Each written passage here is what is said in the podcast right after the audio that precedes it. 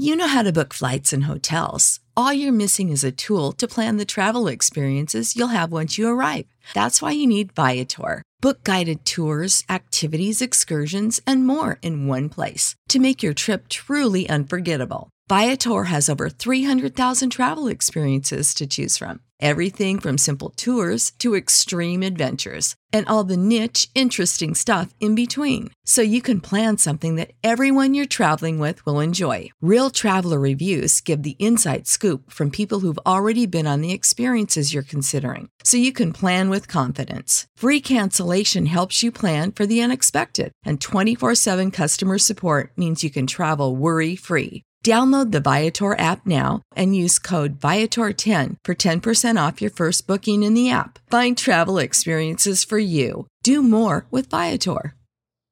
Save big on brunch for mom, all in the Kroger app. Get 16 ounce packs of flavorful Angus 90% lean ground sirloin for $4.99 each with a digital coupon. Then buy two get two free on 12 packs of delicious Coca Cola, Pepsi, or 7UP, all with your card. Shop these deals at your local Kroger today or tap the screen now to download the Kroger app to save big today. Kroger, fresh for everyone. Prices and product availability subject to change. Restrictions apply. See site for details. Hey, folks, this is Jason Lewis, the producer of the From the Shadows podcast. I just want to remind you about our website, FromTheShadowsPodcast.com. Uh, we have a Facebook page. Would appreciate it if you like and follow. Also, join our discussion group on Facebook called After the Shadows. We have a Twitter feed.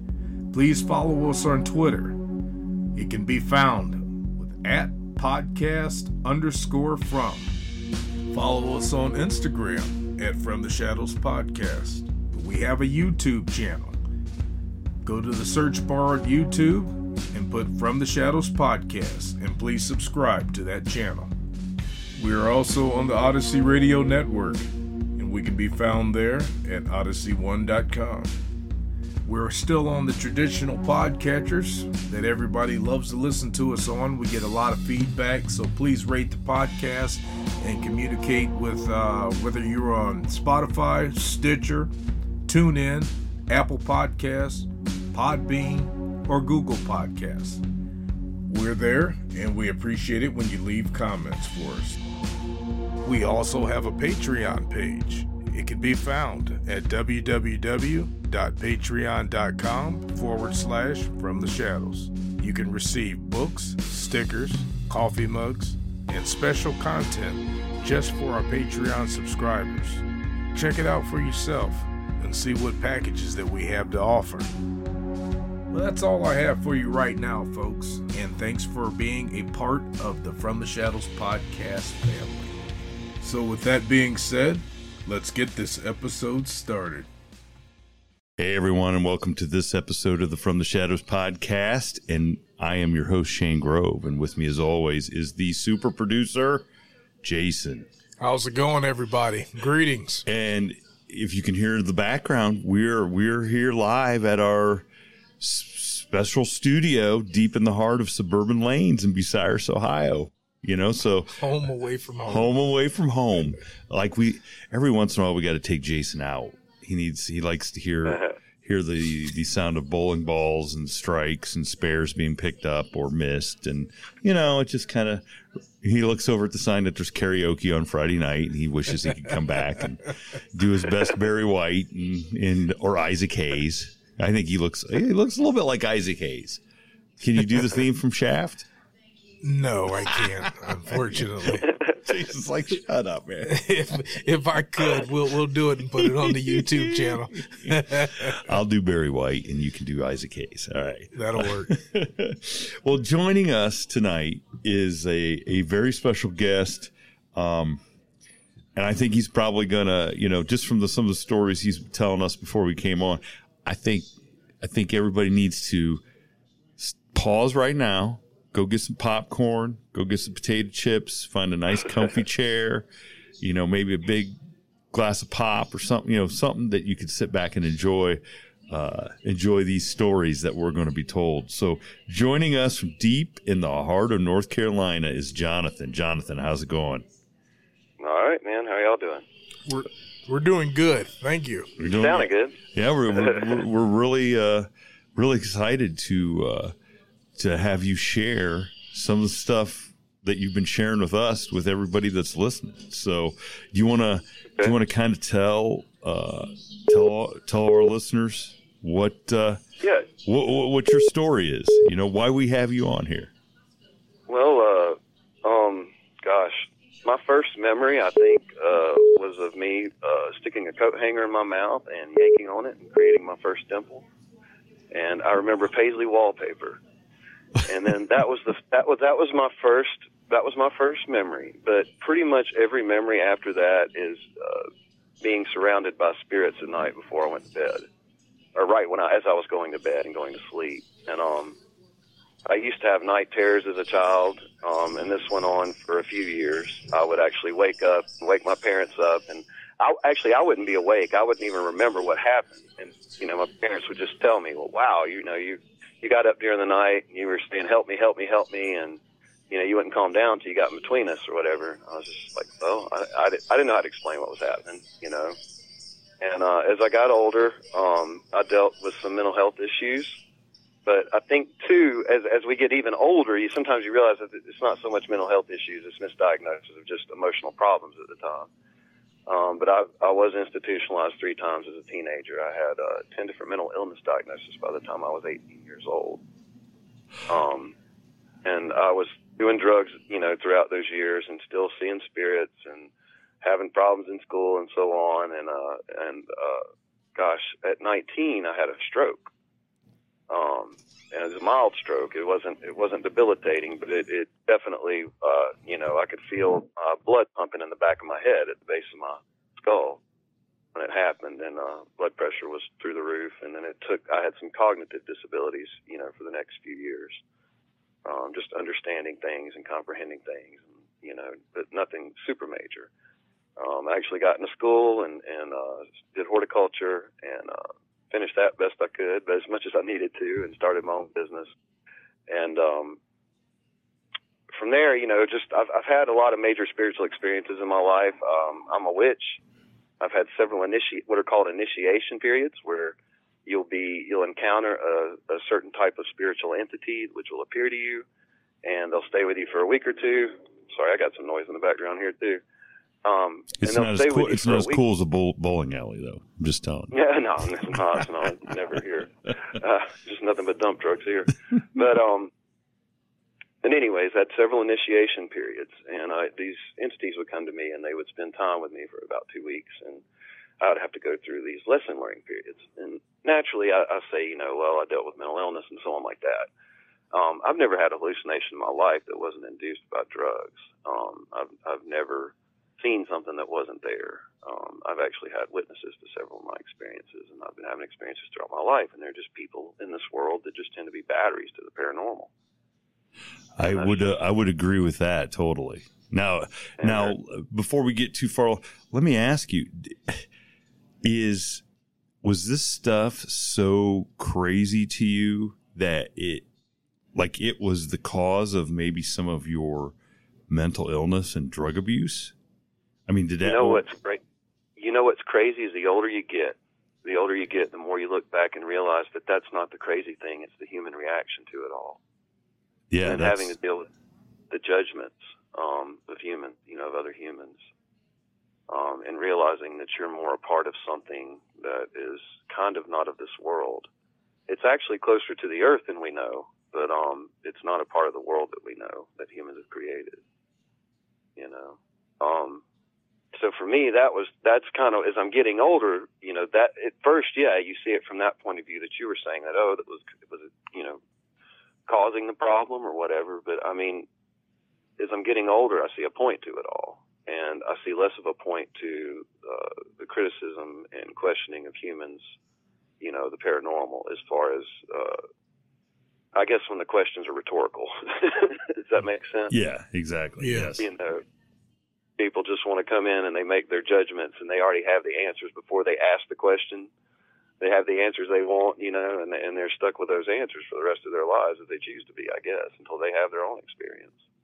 Um, but for me, I mean, it's just been a no, it's it's so normal. I, I live in a haunted house now, and the experiences I was having as a child, you know, that might have contributed to night terrors, or I'm now like seeing the same thing and just saying good night, good night, love you, good night. Oh boy, did you choose You know, to? Did you did you choose the house, or is the fact that you're so open Both. both? Okay.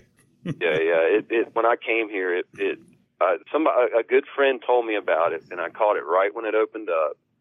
And uh, what's great is my rent is really cheap, and I've, I've been renting the same house for 14 years, so they haven't really gone up on my rent for much. but um, it's it, you know, especially in this area. But uh, uh, one of my friends uh, heard about it, and she she told me called and told me about it, and I, I caught it, you know, on a whim, and I came here, and when I came here, I felt stuff touching me on my face.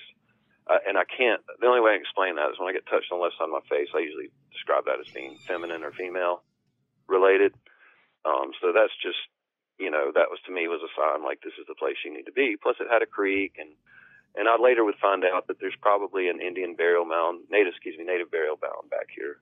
Um, and and there's just there's spirits, and there's not just spirits here. There's elementals. There's I've had what I believe was a little person run across my floor, and when I say little person, I don't mean a human.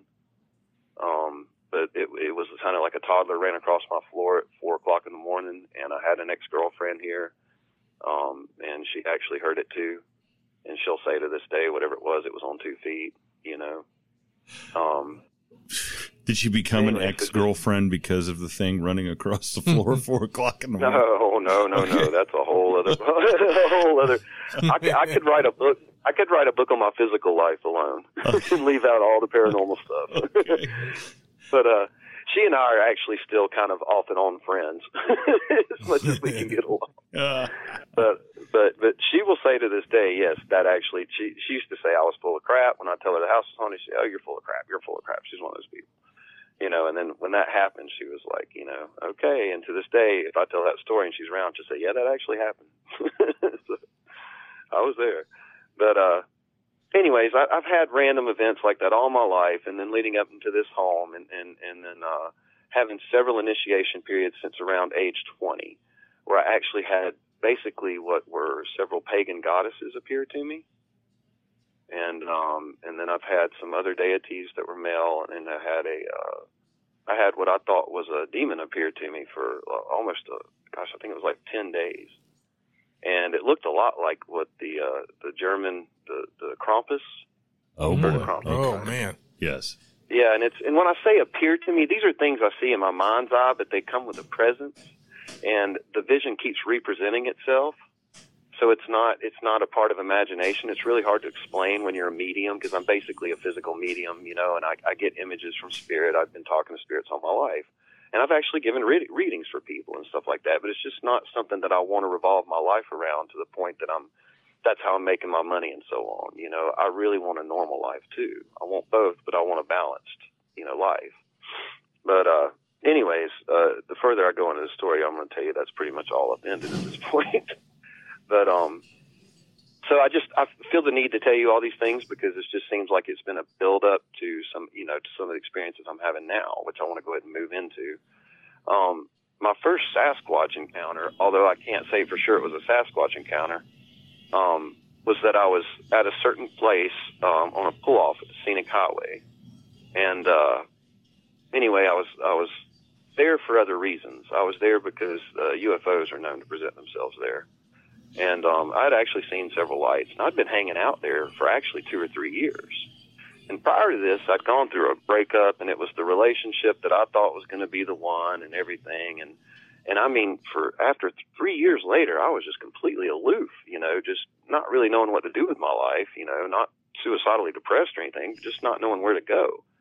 And uh, so I just, I would go out to this place and I would watch for these UFOs or these ghost lights or whatever. There was all kind of, you know, activity there.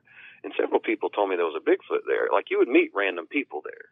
Um, not anybody I knew. I just meet them there and they'd be a new person in my life, you know, but, um, some of the people I met there said, "Well, you know, there's there's Sasquatches around here," and they tell me stories, and I just kind of, you know, blew it off and said, "Well, I guess until they present themselves to me, I don't know." I'm, I'm this kind of person stays 50-50 because obviously I know what I've been through, so I can't just blow off people's experiences completely. Um, and then over the years, uh, I know two or three different times I'd be sitting talking to people in the parking lot, and we have little rocks thrown at us. Nothing big, just little ones, like something trying to get our attention. And I, I remember stopping a guy mid conversation one time and saying, "Do you realize that a rock just got thrown at us?" And he said, "Yeah." And then he got up and started looking around, you know, like where did it come from? And we were together. We did this, you know. And then another guy I was sitting there talking. He, I, I let him go on for probably about ten minutes before I said, "You do realize that we just had something thrown at us, right?" And he's like, "Yeah, I thought we did too, but I wasn't going to say anything." um, so little experiences. Now the bigger experiences that were before I had my actual major experience, before I knew what I was dealing with, I would hear trees uh, either falling or pushed over in dead calm. And over the first two three years that I hung out in this area, um, I heard about seven trees pushed over and they would happen at the strangest times, like when a car pulled into the parking lot or something like that. And one time I heard what sounded like a boulder come crashing down the mountain. And I never saw these trees or anything, but they would be, they were so loud that they would echo the entire valley, and my adrenaline would be pumping for a good 30 minutes. And I just knew that something was, being a horticulturist, being someone who's been, who has a college education for horticulture and understanding the physics of trees and why they fall as far as diseases and pest infestation and so on and so on goes, or environment, whatever. Um, I, I was stunned. I was like, I don't get this. I don't see how, you know, seven rotting trees just happen to fall when there's no wind and be that huge and that loud all at the same time. It didn't make any sense. I mean, these trees literally exploded, you know? Um, so anyway, I, I remember one day I was up there and um, one night, one evening, and some bear hunters drove by. You're not allowed to hunt in this area, but you're allowed to run your dogs. And um, bear hunters allowed to run their dogs there. And um, I, they drove by. They drove by in a truck, and they drove by in a gator, and they were playing the radio in the gator, so you can kind of hear it blare. And it's kind of like, for people that don't know any better, that's just a kind of like an ATV with a roof over it. And uh, they drove on by, and I, I thought I was hearing their radio still playing, but I was hearing what I realized I was hearing two people or two somethings talking. And the truth is, it didn't sound human, and it wasn't a human language at all. Um, and it just kept talking, and it went on. I don't know how long it went on before I finally said something. Oh, I, I remember I froze for three seconds. I was so scared, and I don't get scared. I mean, I've already seen so much. You know, I've, I've dealt with demonic stuff. I just I'm used to this kind of stuff, but this was shocking. This was new to me. It's like, where is this coming from? What's happening? And so I froze for three seconds, and then I then I actually got the nerve to speak up, and I said, "Keep talking, I'm listening." And then it stopped, and I think I heard it go on for a total of 20 seconds, is what it was. Because I remember counting. I said, "What is this?" And I try to I try to be hyper vigilant and you know do little things like that. Um, but that was a singular incident, and there was another night there that I was just standing there at the same place where the UFOs are, and then a, a loud branch snapped near me, and I turned around, and, and a branch that had been 35 feet up in the air that was, you know, green as all get up, uh, just snapped and then come down, and I, to this day I don't know exactly what caused that. Um, but anyway, uh, moving on, August 2nd, 2020, I go to the same place. Um, it's the night before full moon, and I got a little bored and thought I might do a tree knock and and uh, you know I have a piece of wood I keep with me just for fun. And I did hit a tree a couple of times, and I think I might have done one whoop or something like that. And I've done this before, and I just usually don't expect anything because nothing ever happens. and so, no matter where I've done it, you know, I've done it. I've never had a Bigfoot encounter before this date that I was aware of, for sure. And uh, something started going crazy on the embankment behind me within 20 minutes of me being there. And it went, it went so crazy. I mean, it was breaking branches, snapping everything. I, I was scared to death. I was shaking. I finally turned my car around. Instead of watching for UFOs, I'm now in watching, I'm now watching the embankment behind the parking lot where I'm at. I'm turned around completely. I'm standing in my driver's side door. I've got my keys in my right hand I've got a huge, you know, police mag light, uh, flashlight in my left hand. And I'm hollering and yelling, you know, and usually, cause usually when I yell, if I hear a big animal, it makes it go away. I'm a singer, so I can project my voice, man. And, uh, I was hollering and yelling and screaming. This thing just kept getting louder and louder and louder. It never came out of the trees. I never saw it. It just kept getting louder and louder and louder. And I'm, I'm, I'm about ready to leave and I go to my only, you know, I go to the well and I'm like, well, what can I do here to not have to leave this place? Because I'm very stubborn. so uh, I'm I'm just, I'm more I'm probably more stubborn than a Sasquatch. That's probably being being stubborn. Probably is the worst quality to have when you're going cryptid hunting. I'm just going to throw it out. Well, it, it can be, but it, it, this night it wasn't. Yeah. And I, I basically I started singing first, and I sang three songs, and uh, it stopped. It stopped going crazy, and it got calm while I was singing. And as soon as I stopped singing, it started up again. And I and this went on. Let me let me be clear. This thing went crazy, like was going wild for 45 minutes. So basically, it was bluff charging me for 45 minutes. Okay and it's snapping branches. It's doing things that other animals don't do, and uh, and it's big and it's loud. I mean, it's it's 300 pounds or bigger. I'm I'm 100 yards from it, so I don't know exactly. And it's in the trees, you know, and it's late August. So there's plenty of foliage on the trees and so on. And uh, but anyway, I uh, I sang to it, and then it, it calmed down for the three songs I was singing. And then once it stopped, or once I stopped, it started up again. And then I literally yelled at it. I said, "Hey, I'm not your enemy." I said, if anything, I'm your friend. I don't have any weapons. You know, I said, I love this place. Please don't run me off from my favorite place. I literally said those words. And it got quiet for about two to three minutes. And then I heard two tree knocks. And I mean, they were just as clear as day. I've gone on to realize that tree knocks could be vocal clicks or palm slaps to a tree. So it may not be that a Sasquatch is actually picking up a limb and hitting the tree, although sometimes I believe that's what it is but I believe it varies, you know. Yeah. But I heard two tree knocks, and even after that, I was able to turn my car back around, and I stayed there that night until I was ready to leave, and I didn't have any more problems. So do you? So do you? So what do you think? Do you think it? Let um, me let me tell you this. Okay. Let me tell you this because I need to add this to the story okay. before I forget okay. it. Okay. The next for I decided at that point that I pretty much knew what it was, but I was going to go with I don't know what it was. I called uh, someone from the nearby Park Service, a wildlife specialist, and uh, they had to take my number, and he called me back. And I told him what exactly what happened. I talked to him very cleanly, not overexcitedly, just like I'm telling you right now. And I said, I don't know what it was. I didn't see it. And we went down the list of all known animals in this area, from bear to boar to uh, possibly even panther, although they don't, they won't admit they're around here. Um, you know, just uh, I said, could it have been a, an elk? that you know went crazy or something? He's like, no. He's like, there's no animal that would bluff charge you for more than maybe five to ten minutes without actually coming after you or going away and lose, you know, losing interest and going away. And then I said, uh, and then he said, well, I said, okay. Well, he said, well, I've I've gotten panther reports before, but I've never gotten a Bigfoot report before. And that's when I got him, and I said, I never said Bigfoot, you did. and he got quiet after that. So, do you think he was lying about that? no, he didn't act like it at all. This is a wildlife specialist. But, the, but he, I mean, the he, fact that he's saying, even bringing that up, it's almost an admission that he realizes the way he they're out. He there. listened to me like he would listen to me like I was. Yeah, exactly. Yeah. He listened to me like I was being honest. But I don't think he, I, from what I could tell, I don't think he realizes that they're out there um, the way that I realize they're out there. Well, what I wanted to ask is, um, so you you were allowed to stay, okay? Yeah. Do you believe? I've, been, going, I've do, been going back. I got recordings. I've been talking to them.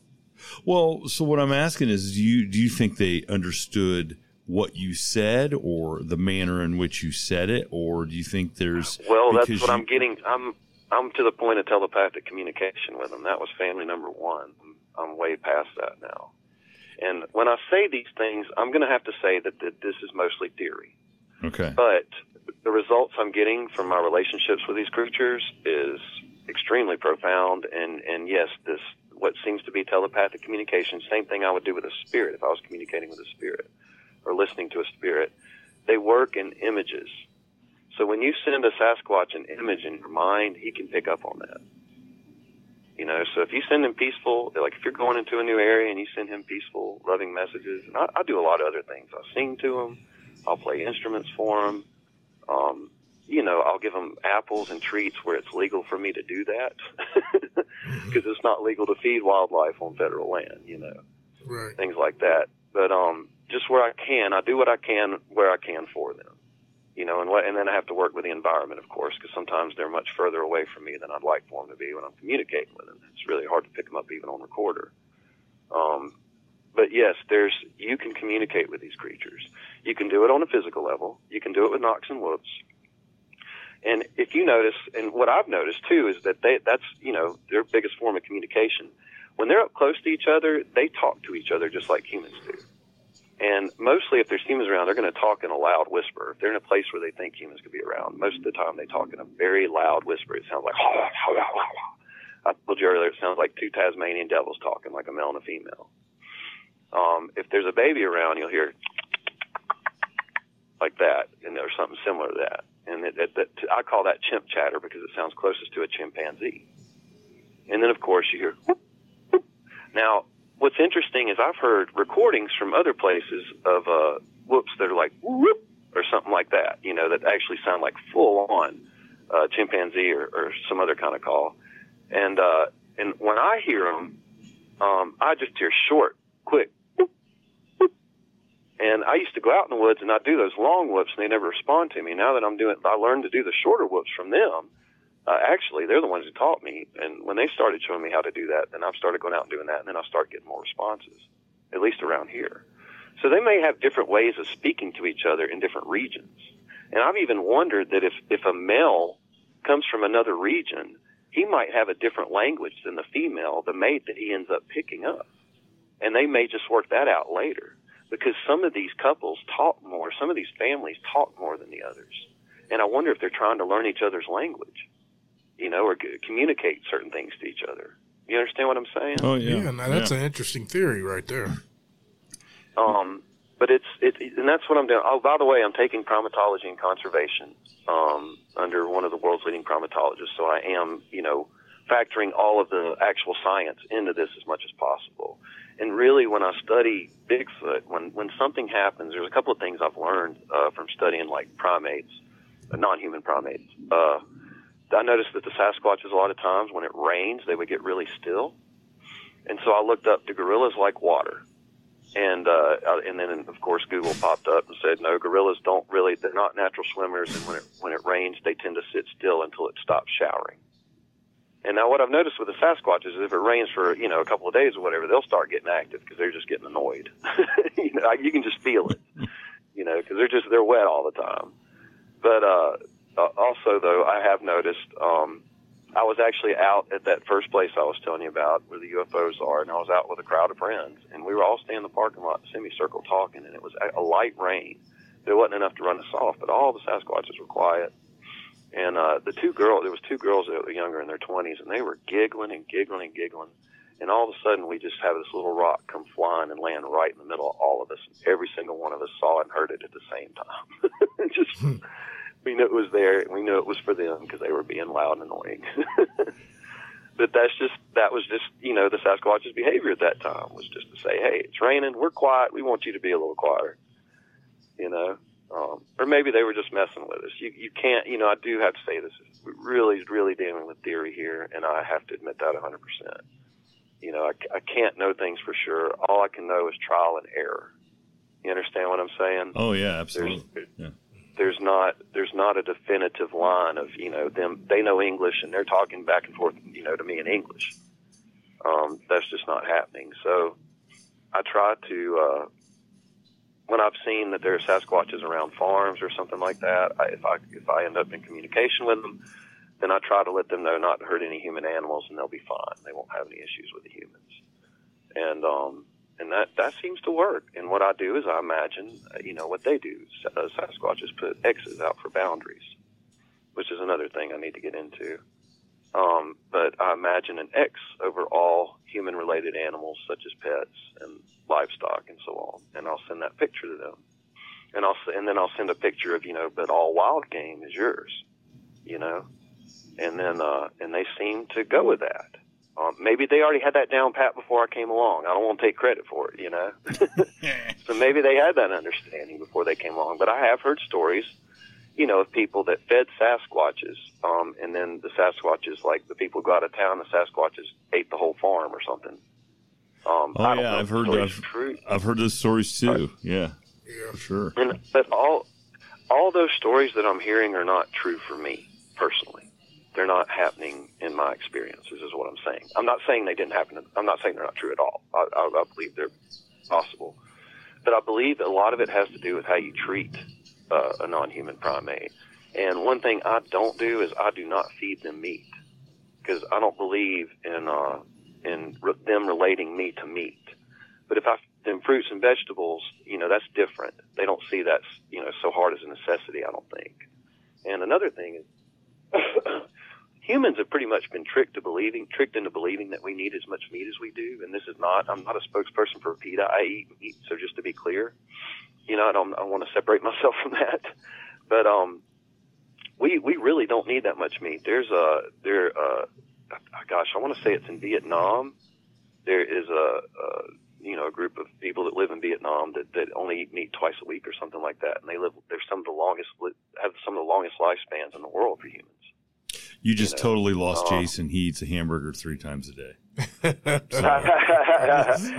don't. Hey, I had two hamburger patties earlier today. I just I skipped the bread, but uh, but no, I, I eat meat. No, it's it's not about that. But what I'm trying to get to is that um, when you study primates, you realize they don't eat a lot of meat. Non-human primates don't eat a lot of meat. So a gorilla that's 400 pounds, you know, and is all muscle and could rip you in half, um, doesn't really eat much meat at all. They eat mostly grubs and foliage, and roots and things like that, and bark. Which is amazing You know, to think that you could build muscle mass like that.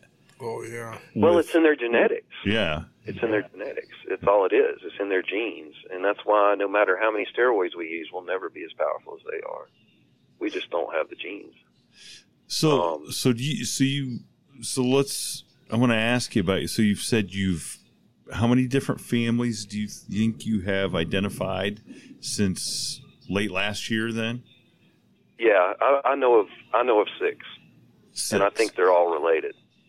Yeah. Now what now how what distinguishes a family unit to you that you are able to say okay a group of them a group of them um at least separated by at least i don't know 10 to 30 miles okay. So if they're in groups separated by at least 10 to 30 miles then that, that's what i would consider a family unit pretty much.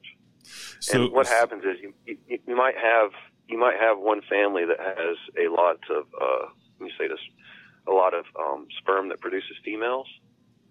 So if you have that in one area you might that might attract a lot of transient males to the area. Tell me about it. I have three daughters. Okay there you go there you go Okay. I totally I totally empathize with the bit The only difference is when these when these daughters reach a certain age, I believe this, the father and the mother kick them out. They're like, "You got to go," because it's a, then it becomes a competition for resources.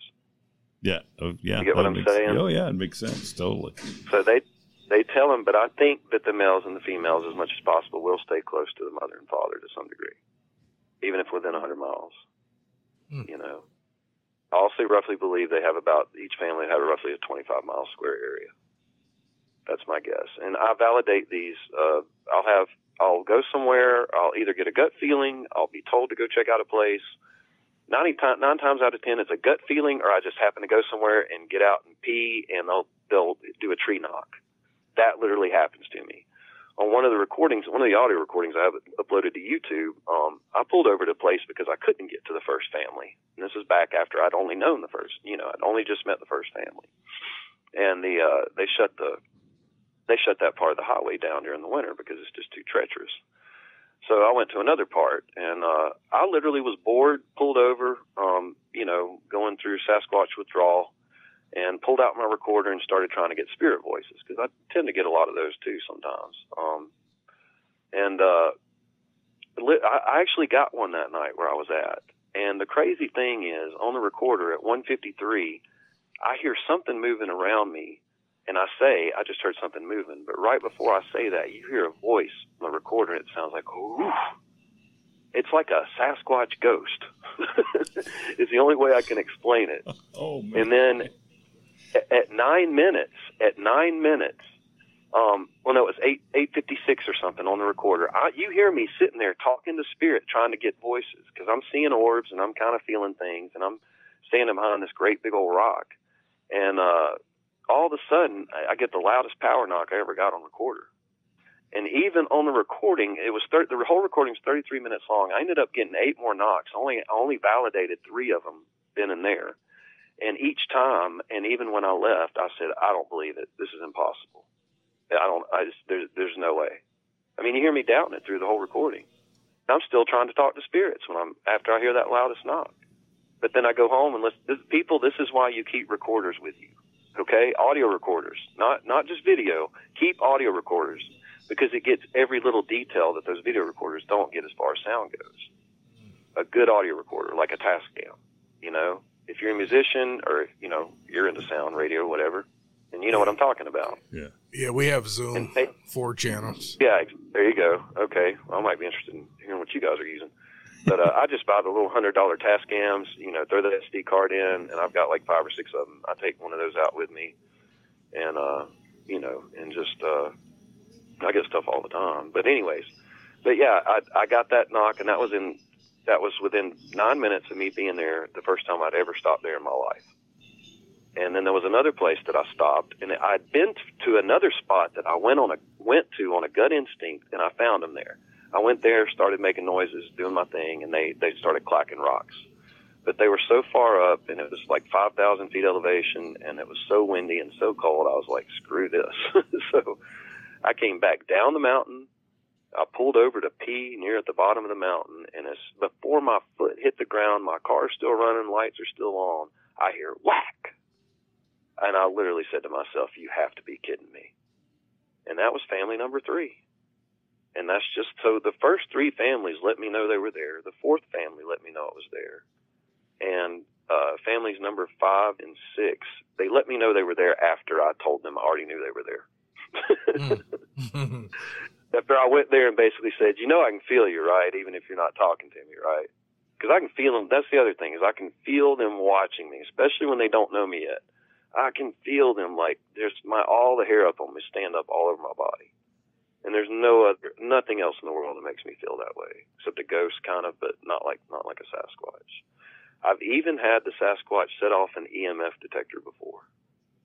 Um, it made it go to yellow twice in a row. That's that very it. interesting.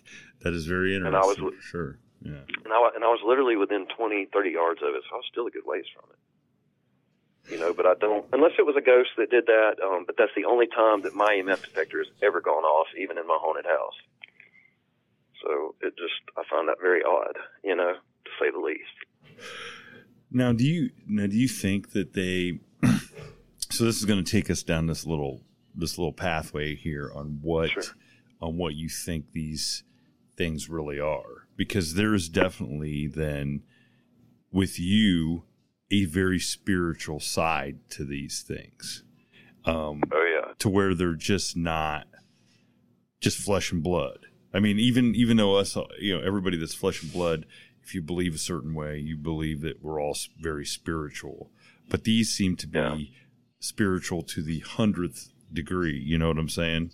Uh, Yeah, they, um, I'll just put it this way. They actually came near my home. so they came like looking for you, essentially. Yeah.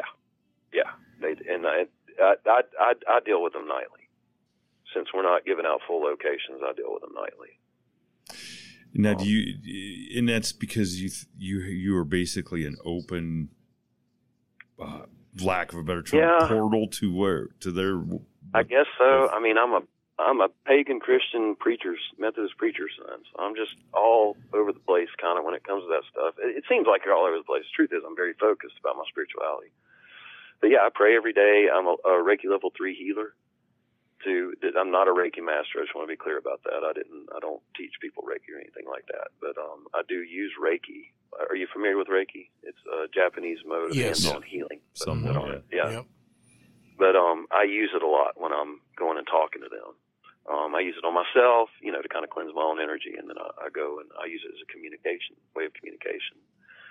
I call on Archangel Gabriel, you know, the Gabriel, you might know him in the Bible. hmm Um, Gabriel has to do with translation and communication, so I call on him to work with me, you know, when I'm talking with these creatures.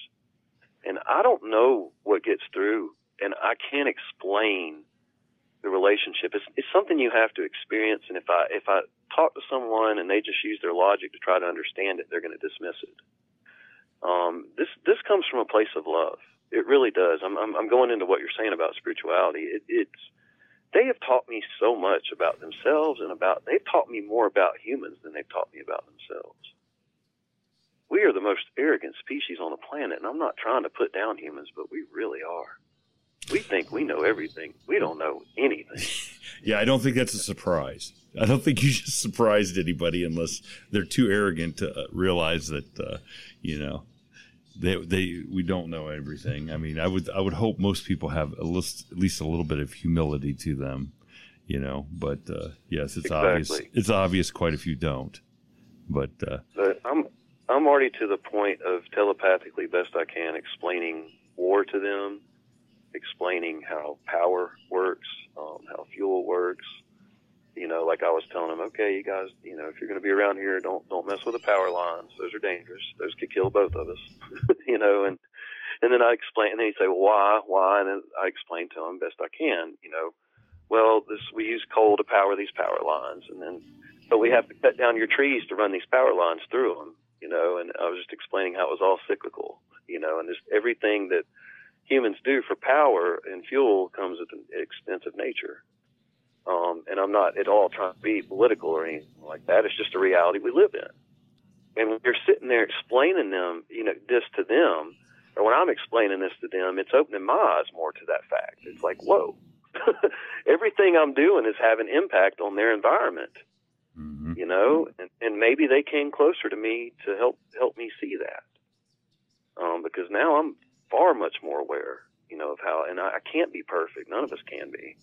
Um, and we're all going to make mistakes. But anyways, I just I think it's important as we go on in life to compete. Uh, excuse me, to keep the environment and conservation in mind, and not not from a political stance, but uh, from an honest stance of just like you know I don't want to poison the area that these creatures live in. Best I can help, you know, best I can do that.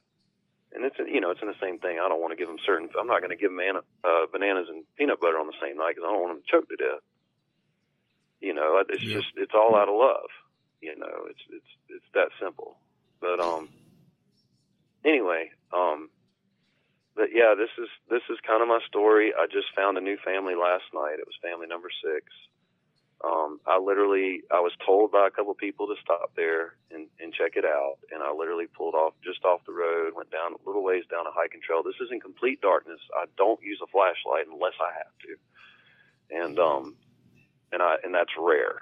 And uh, I, I turned on my recorder and I just I had a little I have what I, it's called a thumb harp I believe there's another name for it but I don't know what it is but it's basically just this little kind of like a tuning it works like a tuning fork but you just kind of play it with your thumb and uh, it has different notes on it and I just I started playing it and then I sang a little song for him and then I started talking to him and I started getting whoops and knocks and I could hear them talking to each other and immediately I knew I was like, this family, they, they, uh, it was kind of near a campground. I was thinking, this family must be already familiar with humans, you know, if they're being that open to me. Um, but, you know, that was last night's experience. I'd gone to visit another, I'd gone to visit the first family, which is right down the road. And there were too many people there for me to talk to them. That becomes a complication. So if there's people there, I just kind of, I'll click my tongue when I got there and I have it on recorder, um, I got out of the car. Within a minute, they threw something that hit the pavement. oh wow! two other, and that, well, this was a regular thing last year, and then we were locked out of there for five months because of the uh, being a friend. We were locked out of there for five months um, because of the winter road closures, and and then it's like having to rebuild that relationship again and I'm having to start with the dominant male again. It was the uh, juvenile that I was always having fun with. I would laugh and joke with him, and he'd throw things at me. Um, and uh, not, and none of it was aggressive. It was just fun, you know. I, I just you could tell it was fun because if they want you to leave or if they don't want to talk to you, they'll either run you off or they won't talk to you. Period. You get what I'm saying? Oh yeah. Yeah. So their actions, a lot of learning their communication is they're in their actions alone by what they do or by what they don't do. You know, so if you go in an area and you can hear them a little bit and they're not running you off and you can hear them enough to where you're convinced they can hear you, then, uh, then they probably don't have a problem with you, you know? But uh, yeah, I would. people that want to. I was just going to say, just these people that want to run straight out into the woods with a camera and get as close to them as possible and get all up in their territory in their face without asking permission or announcing themselves. There's lots of keys to this, and you can really find it in regular uh, human to non-human primate communication. You know what I mean? yeah, Another Jane Jane Goodall and Dian Fossey used to have to announce themselves when, when they came and went from the forest. You know, and I have to do the same thing. And if I don't, a lot of times they'll whoop at me. Hmm. Um, so if I go out in my backyard at night, I have to whoop, yeah. Oh, Jesus. click Now- my tongue or something. You know.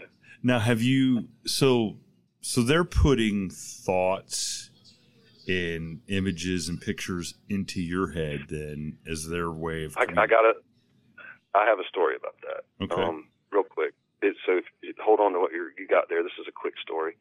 Um, I was actually sitting on the porch one night and I was talking to the dominant male that's near my home, and um, I said, uh, or uh, oh yeah, I was going to walk up into the area and take a recorder because I really wanted to get his chatter up close.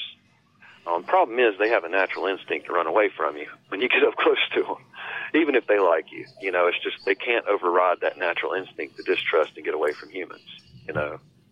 Um, but anyway, I was real nervous about it. I was scared. You know, I didn't know what would exactly what would happen, and uh, I was kind of explaining that to him in in my mind, and I felt him say to me, "This is one of the times that got me." I felt him say to me, he said, "When I came to live here." Before I came to live here near you, I did not think it was a good idea at all, but something in my gut told me to. And he said, I trusted that in my gut. And he said, the same trust that I came here with to live near you is the same kind of trust you're going to have to use to walk up in the woods near me. Ooh. And when that, yeah, that was like that, that, and that's, that's the way spirits work with me. When they're teaching me lessons, that's how they talk to you. Then you get a revelation. You know what I'm talking about? Mhm. Yeah. yeah. yeah, that epiphany, and you're just like, oh shit, that's that's this is real. That he's talking to me, you know, and and uh, so I've just I've gone with it like that ever since. And I've had another family, you know, I'm I'm, I'm big on uh, working towards getting them classified and protected at some point. I kind of got to get their permission to do it. I had another family telepathically, uh, the male, excuse me, telepathically communicate to me.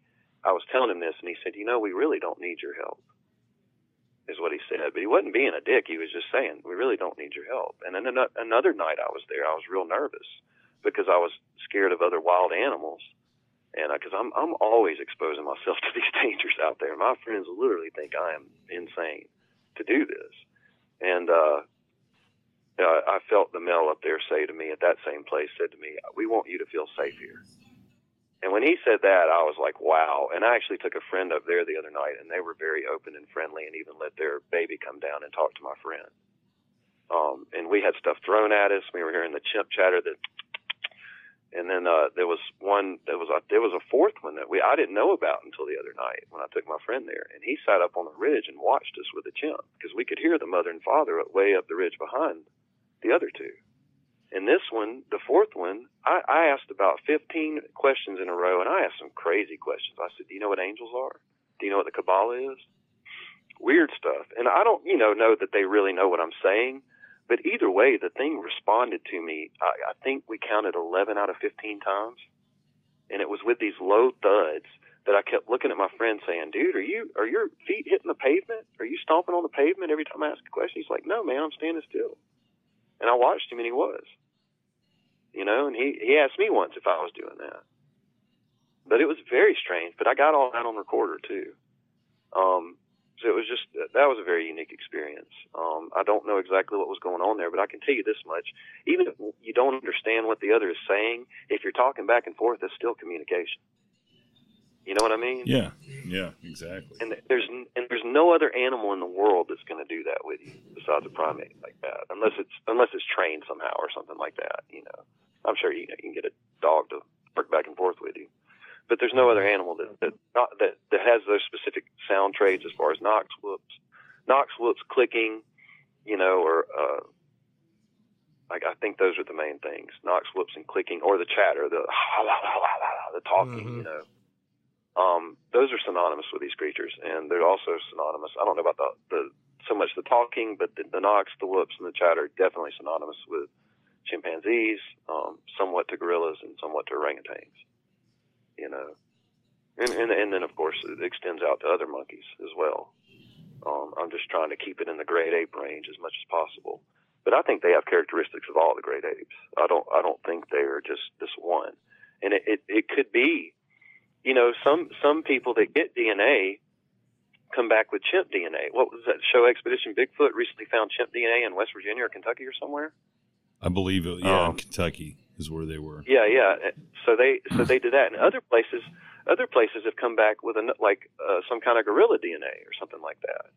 So I think we're dealing with several different species of Sasquatches, and also think they may there may be some that are combinations. I mean, if they're interbreeding, you know, which is highly likely. Um, Well, have so you- at Have you been able Sorry. to? Have you been able to like ask them? I mean, or is that something you haven't broached that subject and it's it, it's hard to get a clear. Like I asked them how they disappear. Okay. My friend kept saying, "You need to ask him how they disappear." And the answer that he gave me is is something that I, I can't really understand. It's it was I I mean I can tell you what he said, and it's not something he said. It was an image he sent to me, but it was basically just that their bodies, their cellular structure is made up of matter that is not like ours. So they can come and go somehow. And I don't really know how to put that into words. I don't understand physics. If I bet if I understood physics, then I would have some better understanding, you know, to put into words what he's saying or what he said to me. But basically, what he said to me is what we already know. you know, it's just So it, it just are they he's not gonna actually know how to leaving when they when they leave? Did they you get the impression they're actually leaving, or are they able to just cloak themselves believe- really well? I believe they can do both. I Mm. believe they have portals they can travel. Okay. Um, I believe there's a there's because I've had a portal in the back of my property for I don't know how long, and I don't know how else they got here. I mean, I've been trying to figure it out, and I just it doesn't make sense to me because the places where the other families are is, is, is the, the closest one's 20, 25 miles away. wow. You know, Yeah. so it, it just it I don't I don't get it. But Now, do they do they actually? I mean, have they actually shown themselves to you, or does it? Um, I've only seen a silhouette of one at the family number one, and that was last year. And I was getting ready to leave, and I turned my lights on, and I was pulling out of the pull the, the pull off area, and I saw a, and it was one of those situations where I actually saw it, and then I kept going, and I stopped, and I was like, wait a minute, you know, Yeah. it was a a black. It was just all I saw was a silhouette, and it Mhm. had bluish white eye shine. It was around set. It was sitting standing next to a tree on the edge of the forest, and it was uh, just below, just where the ridge starts going down, and it was about seven foot tall, um, and it looked humanoid. You know, it had that humanoid shape to it. It looked like a tall, scraggly, kind of skinny sca- Sasquatch, and it was in an area where we figured there might be a female um, like a, a, a, a juvenile female, or you know, one that's getting ready to leave the nest. Anyway, Hmm. um, but again, that's you know that's theory. But I did see, yes, I did see the silhouette. Uh, I did see the bluish white eye shine, which I actually at this point think might have just been my LED car lights reflecting in its eyes. And I felt like it was standing there for me to see it. But as soon as I stopped and looked back, of course, it was gone. Hmm. You know, but that that's all I've seen, and I will absolutely confess that. But I've got recordings of uh, audio, inexplicable audio from every night of my life since August second, pretty much.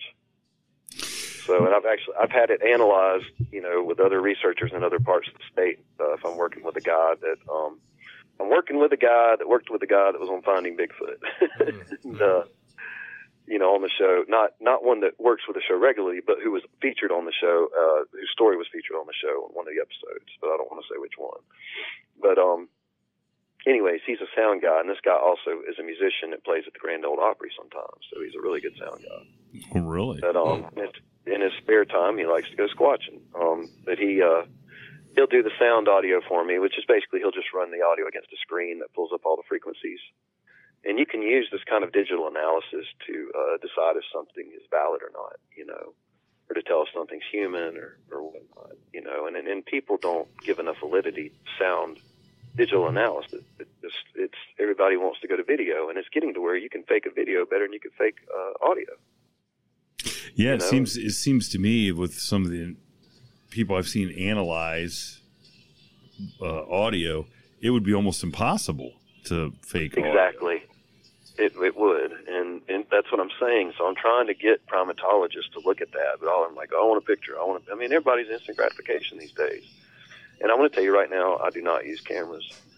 I say I don't. I use cameras to, to go back and take pictures of tree structures during the day to validate the families, and then in being a horticulturist, I can look at a tree and tell you know why it fell. Um, but I do use one trail cam I set it up in one particular area on my property, and I let the male know every night what I'm doing, and I set it up in the same place, aim the same direction, and so that he has the option to come and have his picture taken if he wants to. Um, and I know that sounds crazy. You're like, oh, well, he's never going to do it now. I'm like, well, I've gotten this far with him, so you know. So, so I wonder because, okay, so if they can, you know, there's uh, just for lack of a better term, a telepathic connection, okay, and so they have the ability to read people's thoughts and stuff, and maybe they can read people's thoughts that the people aren't aware that they're having their thoughts read.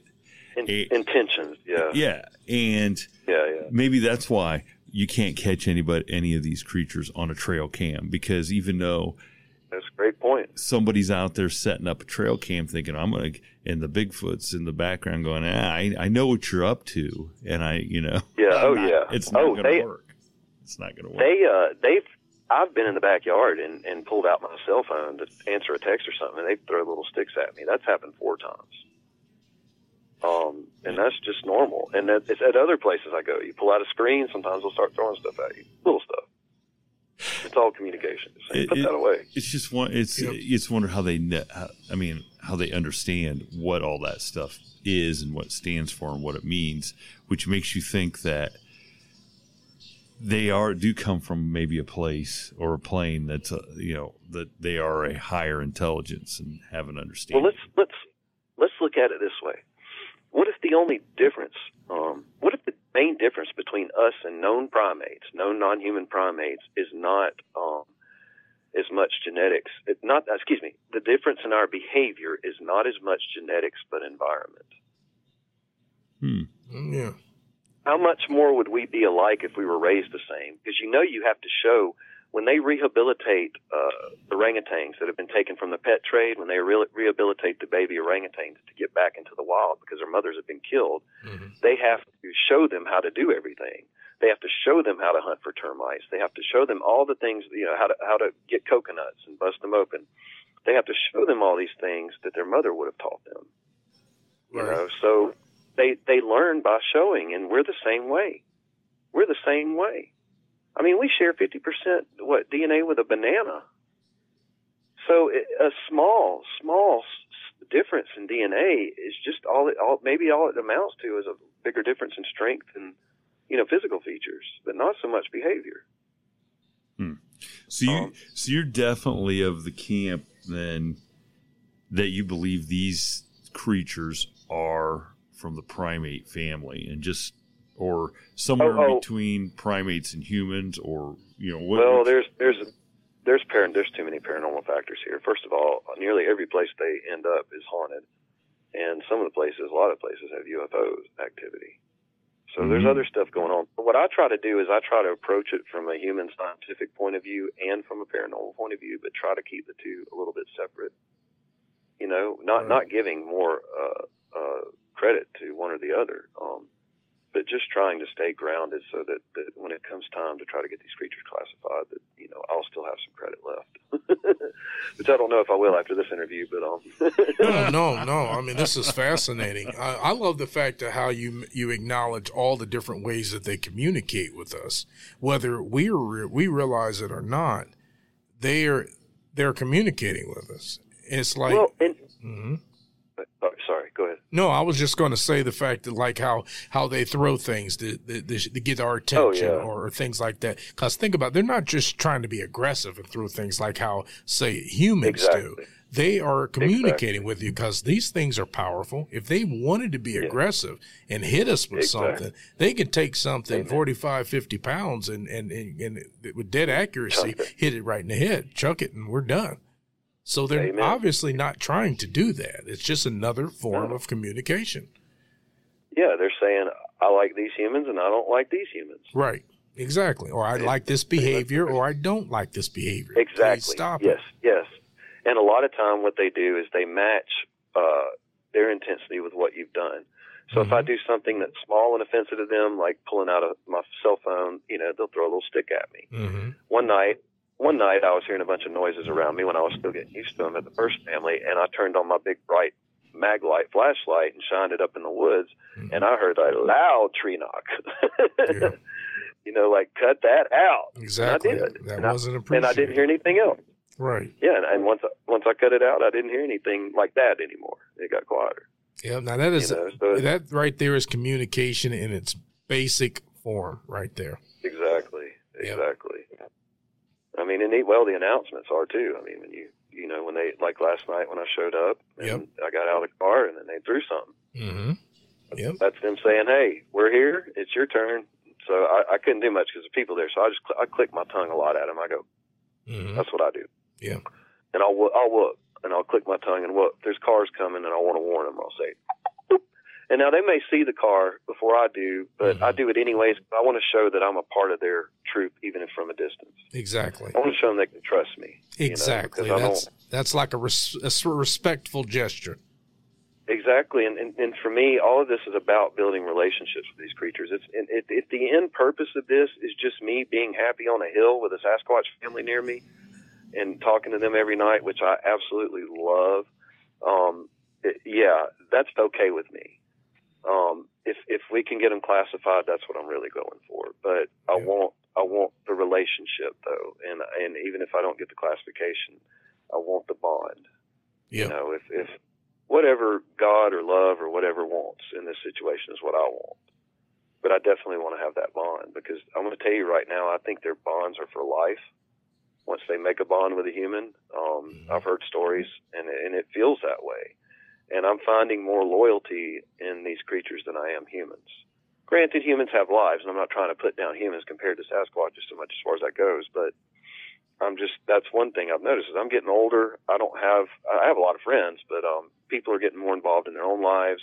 I don't have a girlfriend. I don't have any kids, and these are kind of filling a void for me. I guess you know. Um, I'm, I'm close to my family, but we're far away. They live several states away from me, or a few states away from me. So, bond is very important to me, and being a loner for the most part, anyways, it's very important to me. I mean, that's how I found them was going out into the woods alone. I, th- I, th- I think it's odd that you say that you're a loner when it seems like you are have been surrounded by spirit, spirits nonstop. Yeah, I'm not were a- little kid. I've, I've always said those are closer to me than most humans, really. Oh, and, and that's just the way it is. And it's it, they're- I'm constantly talking to them too. And if I told you some of the, I've had some spirits that were well known around me. Yeah, I often Um, wonder. Uh, I think you're just more susceptible. You're, I mean, you're more, um, shall we say, open. Yeah, susceptible. Yes. Yeah, Yes. you you you can understand. A lot of people, you know, they're kind of closed down, and and they may, you know, they may be trying to be uh, communicating with spirits or anything like that. But if if they can't receive it, well, then they don't even know. Where you you you've developed Yeah. or you've always had this receptibility, which so you notice a lot of things. I, I think that's great. Yeah, insight. It's just it's just intuitive insight. Really, is all it is in the long Yeah. run. I think, and I think a lot of people have it. They're just not, you know, like you said, they're just not in tune with it. Right. And part of getting in tune with it is just going back out into the woods at night, turning your damn phone off, turning the TV off, you know, and just being quiet for a Yeah. while. Yeah. And you never you never know what'll show up near you because you, you would you know like I I don't want to I don't know that like attracts like all the time. I think that's kind of a bum, uh, you know, new age comment, but uh, there is some truth to that. You know, and I think if you go out there and you put your good energy out there, you never know what'll come back to you from Right. the woods. For, Right. for those that are interested, some other people are probably like, I'm not going out in the woods doing all that. Yeah, exactly. but, uh, I know how you feel. I'm not going out in the woods, and the first thing time these guys drag me out in the woods, I experienced something. So I think Well, there you what you go, just said is total malarkey because I didn't want to put that energy out there. I didn't want it to Yeah. get, to get- Well, when And- you saw Yeah, the red yeah, yeah. eyes that time, uh, I was a little upset that I didn't get to see that. Yeah, you should well- have called me over there. Yeah, don't be, don't be. I was in the woods with this guy the same night on a different party we had. We were our group was large, so we had like three different small parties. And then he doesn't tell me about this till afterwards, where I know I was close to him. I was probably within 50 yards away. He could have got a hold of me somehow, so I could have experienced that too. I saved Yeah, you. yeah. Trust me. so, so, so anyway, uh, I wanted to. You, you touched on the UFO aspect of this and Yeah. where you're going. You know, is a hot spot for seeing lights and stuff. So, so what is Yeah. what is your experience out there with that, and how do you think it Well, correlates? I actually, I actually saw two lights in the sky above my house that I can't explain in the last two nights. Um, and that's unusual. I don't usually see stuff out here. I, I have seen, I've seen what I believe was a straight up drone one night, and then I believe I saw a military drone fly. I live in a, a cove, you know, so it's surrounded by mountains and there's farms out here and stuff. There's lots of woods too. But um, I saw what I believe was a military drone one night because it was like black and it was about it flew very low and I saw it from about 150 yards away, Hmm. and it was about it looked it looked- it looked like it was 10 to 12 feet long, and it had red lights on it on each corner of it. I've never seen anything like that in my life, never. And they do do military exercises over our over these mountains, so you know it, that's highly probable, highly probable. Yeah, yeah, that would have been a Um, fascinating uh, sighting right there.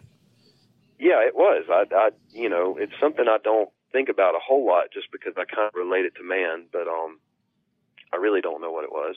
But I, I, I would, you know, if I had to throw it in a category, I'd say it was military. It had to Mm. be.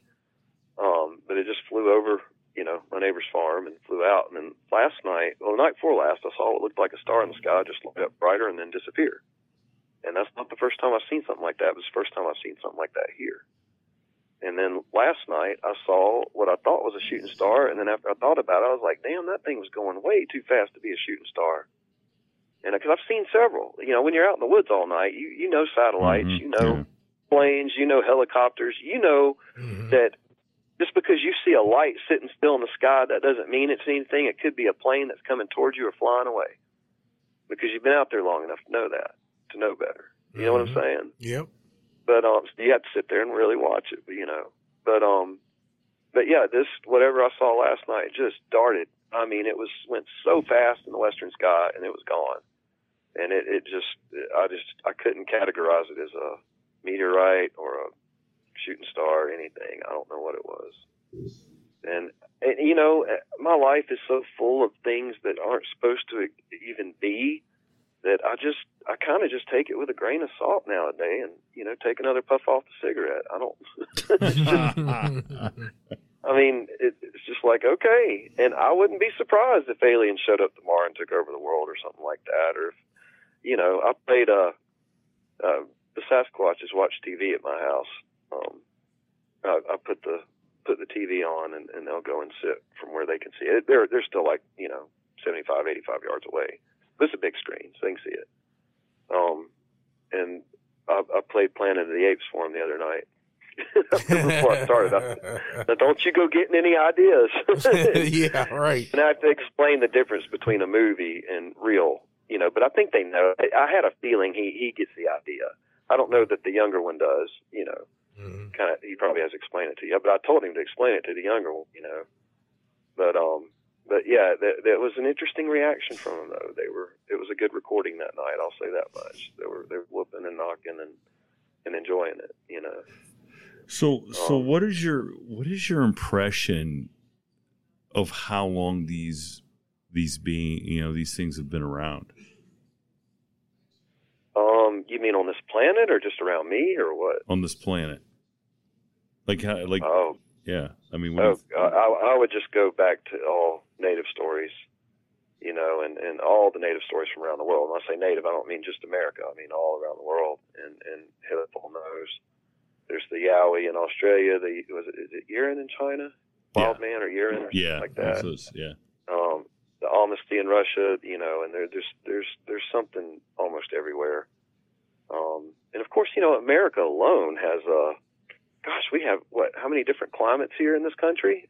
it's crazy. Oh, gosh. Quite a few. and and and we have one in I think we have one in every climate, don't we? Well, Ohio has a different climate every 15 minutes. So if Yeah, that seems seems like like that's just. But yeah, That's funny, I, that's I, I know that- exactly what you're saying. There's, you know, when you go Yeah. from the, you know, what the skunk ape running around in Florida to what's, Florida, yeah. yeah, in the Pacific Northwest to, you know, here in Ohio to where you guys are, and then you got Texas, Uh, and everywhere you go, everywhere in between, there's there's sightings and of these being of these uh, creatures, you know, and they're all Yeah. in native native folklore. So Yeah, they are, and and I want to say that I think they all came from the Pacific. That they probably did the Bering Strait thing, and then came from the Pacific Northwest.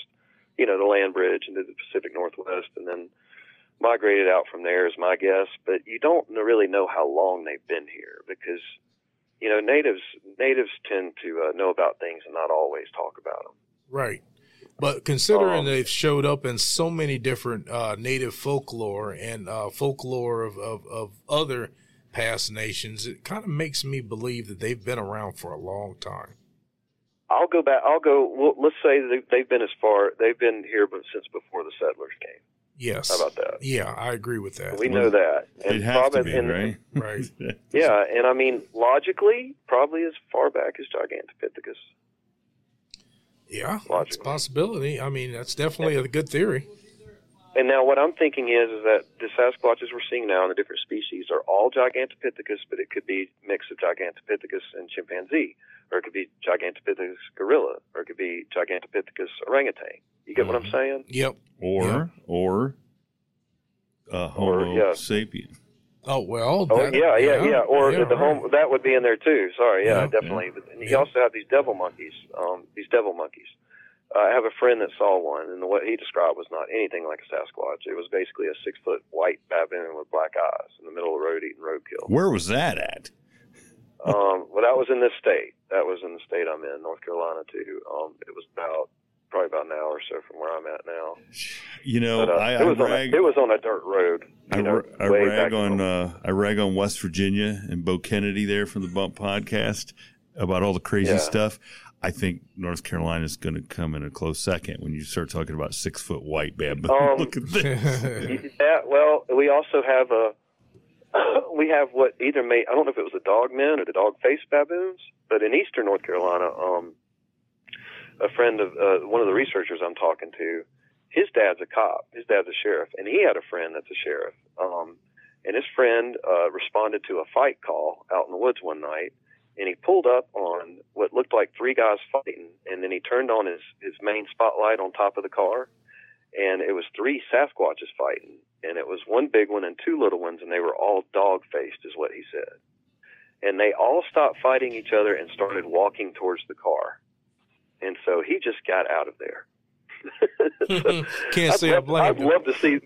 I'd love to see that police report. You know? They already pissed Yeah. off. Yeah, I think I'd have Yeah, three same. guys fighting. Uh, can't get any backup. I'm out of here. Good night. Yep.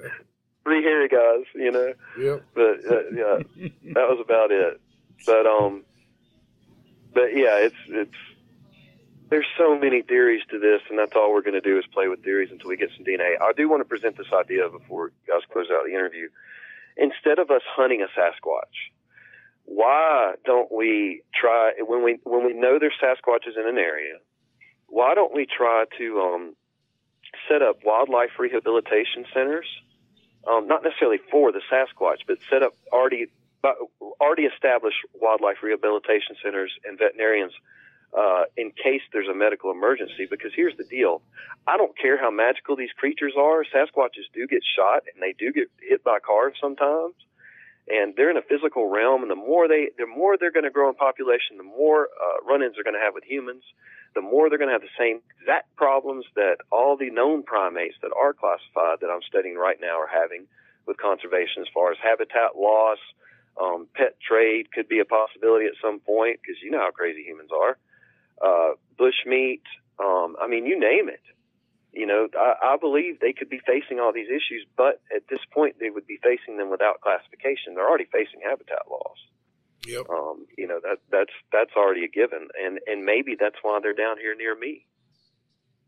Now, is maybe that's that's a sign that I need to see that they're starting to spread, that their populations are growing, and and we're encroaching at this point. So I figure it, even if we can't get them classified, we're going to need humans that can mediate between uh, them and other humans. Because um, some humans just don't want to learn how to talk to primates, non-human primates, you know. Right. And that's just the way it is. So uh, for whatever reason, they could be aliens that chose, you know, this non-human primate body that they're in um, as a vessel. I don't know why. Uh, maybe because its uh, ability to evolve. I don't know. You know, but um, anyways, I'll try to learn these things as I go, and maybe by the time you have me on again, I'll have all the answers. That will be fantastic. well, I tell you what, the first person with all the answers on this subject is the grand prize winner for sure because yeah. because that's the one thing that the the more people that we talk talk to that are you know investigate this and do research uh, they don't yeah, have any answers. There are no answers you know? So it's yeah. it's kind of well do you have a, a I have a lot of theories if you got a runner up prize but uh. sorry go ahead. No well hey I listen this is a great this is this is great listening to this. I mean oh, because absolutely. um obviously you have some some great experiences out there, and I I, I mean I. Jason and I are encouraging you to keep doing this research because um, I don't want him to drag me out there to try to do it.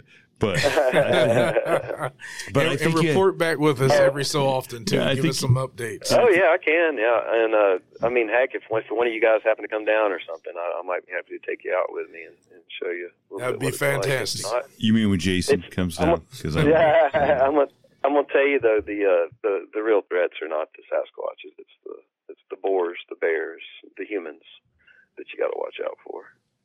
I, you know? I I think that's just in life in general right? Yeah. the yeah. the real enemy's not Sasquatch; it's everybody else. No, he's not. A, I mean, and if you if you watch videos on unknown primates, they're mostly docile creatures. You know, chimpanzees are the most violent, but they're even most of the time they're you know you only see the video. It's like only bad news makes the news. True. you know True. what I mean? Mm-hmm. Yep. I mean that's just that's just reality. Um, only bad news sells. So. Amen. But anyway, I, I really appreciate you guys having me. Is there any other questions you might have had that, that uh, I didn't cover? Or, and I know I'm bunny trailed off, and I apologize for that. oh no, we enjoyed it. That's okay. It's very That's informative. Well, I hey, listen, I encourage all of our listeners if you do have some questions for Jonathan after the after you listen to this episode, get a hold of us and we'll pass them to him, and maybe we can do a uh, another like a little live interview. Yeah, yeah. We'll do it on Q&A, maybe. Yeah, do it on, on do a little Facebook uh, live over the phone. You know, just some, some audio or something, and uh, ask some questions. So I think that'd be pretty cool. Yeah, yeah. Oh yeah. Do, do you want? Do you want me to tell you? You have time for one short five minute story before, or two minute story? Sure, sure, sure. Okay. One night I was up at the first family, and I just want to give you a little bit of their behavior.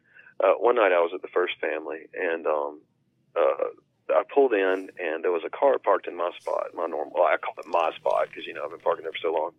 And it was backed in, and the way it was backed in, it was shining its lights over the whole parking lot. It wasn't actually shining its lights towards the uh, the view, the overlook.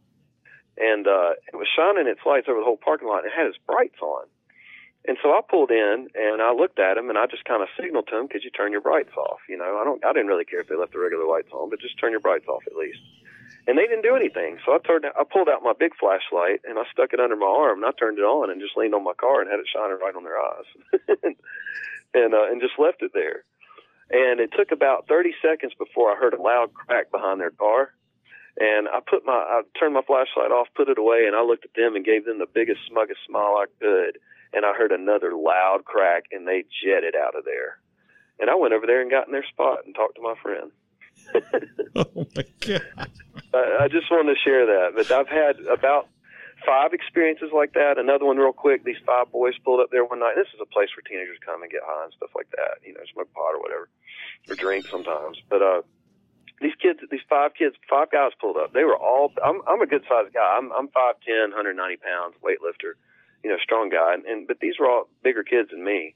And they were all sitting there talking about how tough they were. They were in a circle talking about how tough they were, how many fights they've been in, and there was one of them was talking more than the others. Man, he was just going on and on. These guys talked for 30 minutes. And then I finally heard one of the Sasquatches, and look, get this, all the Sasquatch did was move. It just walked. It just walked a little bit. And that guy that was running his mouth the most said, "All right, guys, it's time to go." And then they all jumped in the car and left. And that's exactly. And I'm sitting there with the, I'm standing there with the recorder, like, what the hell just happened? You know, laughing my ass off at these guys. But anyway, so those that's, guys that's are kind of normal there. those guys aren't in tune with nature, like uh, you know. They're only as tough as they think they are. Uh, I don't think anybody. anyway. I don't think anybody out in that uh, is as tough as they think they are. You know. So no, there- even me, even me. It's I, I have you know I have to walk out there with a humble heart and know that I can get chased out of the woods too. So you know. Just Well, hey, thank you, lucky s- if I live. thank you so much for uh, for coming on and, and sharing your experiences with us. Uh, I'm sure we're going to get some good, you good feedback from this, and uh, we enjoyed having you on and and and kind of opening our eyes to a little bit different angle uh, of this. You know. Yeah, very informative, Yeah, yeah. Jonathan. Very informative. yeah. Oh yeah, thank you. Yeah, yeah. I don't. They're not. To me, they're not monsters at all. Um, humans, you know, got it. We got we got them beat by far. Humans. Let's put it this: humans are far more unpredictable than Sasquatches, and Uh, and you can you can you can try that time and time again. uh-huh. You know? I Yeah. think we could put that on a T-shirt. Yeah, that would make Yeah. a good T-shirt. A Do it, do it, and put it for your podcast. I don't Oh, need any money. Just send me a couple of shirts. Yeah, But I want a hoodie. I want a hoodie if you make them. We'll make sure we get one printed up for you. That's for sure. Definitely. All right. All right. well- Well, you guys stay in touch with me. I'll stay in touch with you. It's Shane and Jason, right? Yes. Yep. Yep. Yep. So, All right. So- All right. Thanks for having me on. I really appreciate Yep. it. We appreciate you coming on. Thank you. Bye. Have a good day. Bye. Yep. Mm, You too, brother. Thank you. Bye. Thank you for tuning in to this week's episode of the From the Shadows podcast. Until next time, never shy away from the darkness or what may be lurking in the shadows. We are out.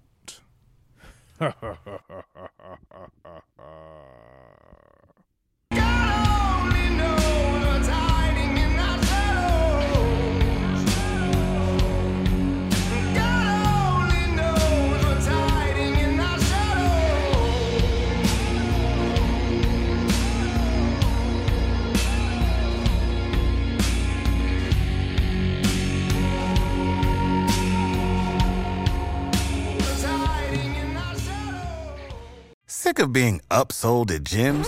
My guy, you're currently a base member. For $90 more, I can upgrade you to our Shred membership. For 130 more, you'll be a Swole member. And for just $300 more, you'll reach Sweat Platinum. At Planet Fitness, you'll get energy without the upsell. Never pushy, always free fitness training and equipment for every workout. It's fitness that fits your budget. Join Planet Fitness for just $1 down and $10 a month. Cancel anytime. Deal ends Friday, May 10th. See Home Club for details. When you need mealtime inspiration, it's worth shopping Kroger, where you'll find over 30,000 mouthwatering choices that excite your inner foodie. And no matter what tasty choice you make, you'll enjoy our everyday low prices, plus extra ways to save, like digital coupons worth over $600 each week. You can also save up to $1 off per gallon at the pump with fuel points. More savings and more inspiring flavors make shopping Kroger worth it every time. Kroger, fresh for everyone. Fuel restrictions apply.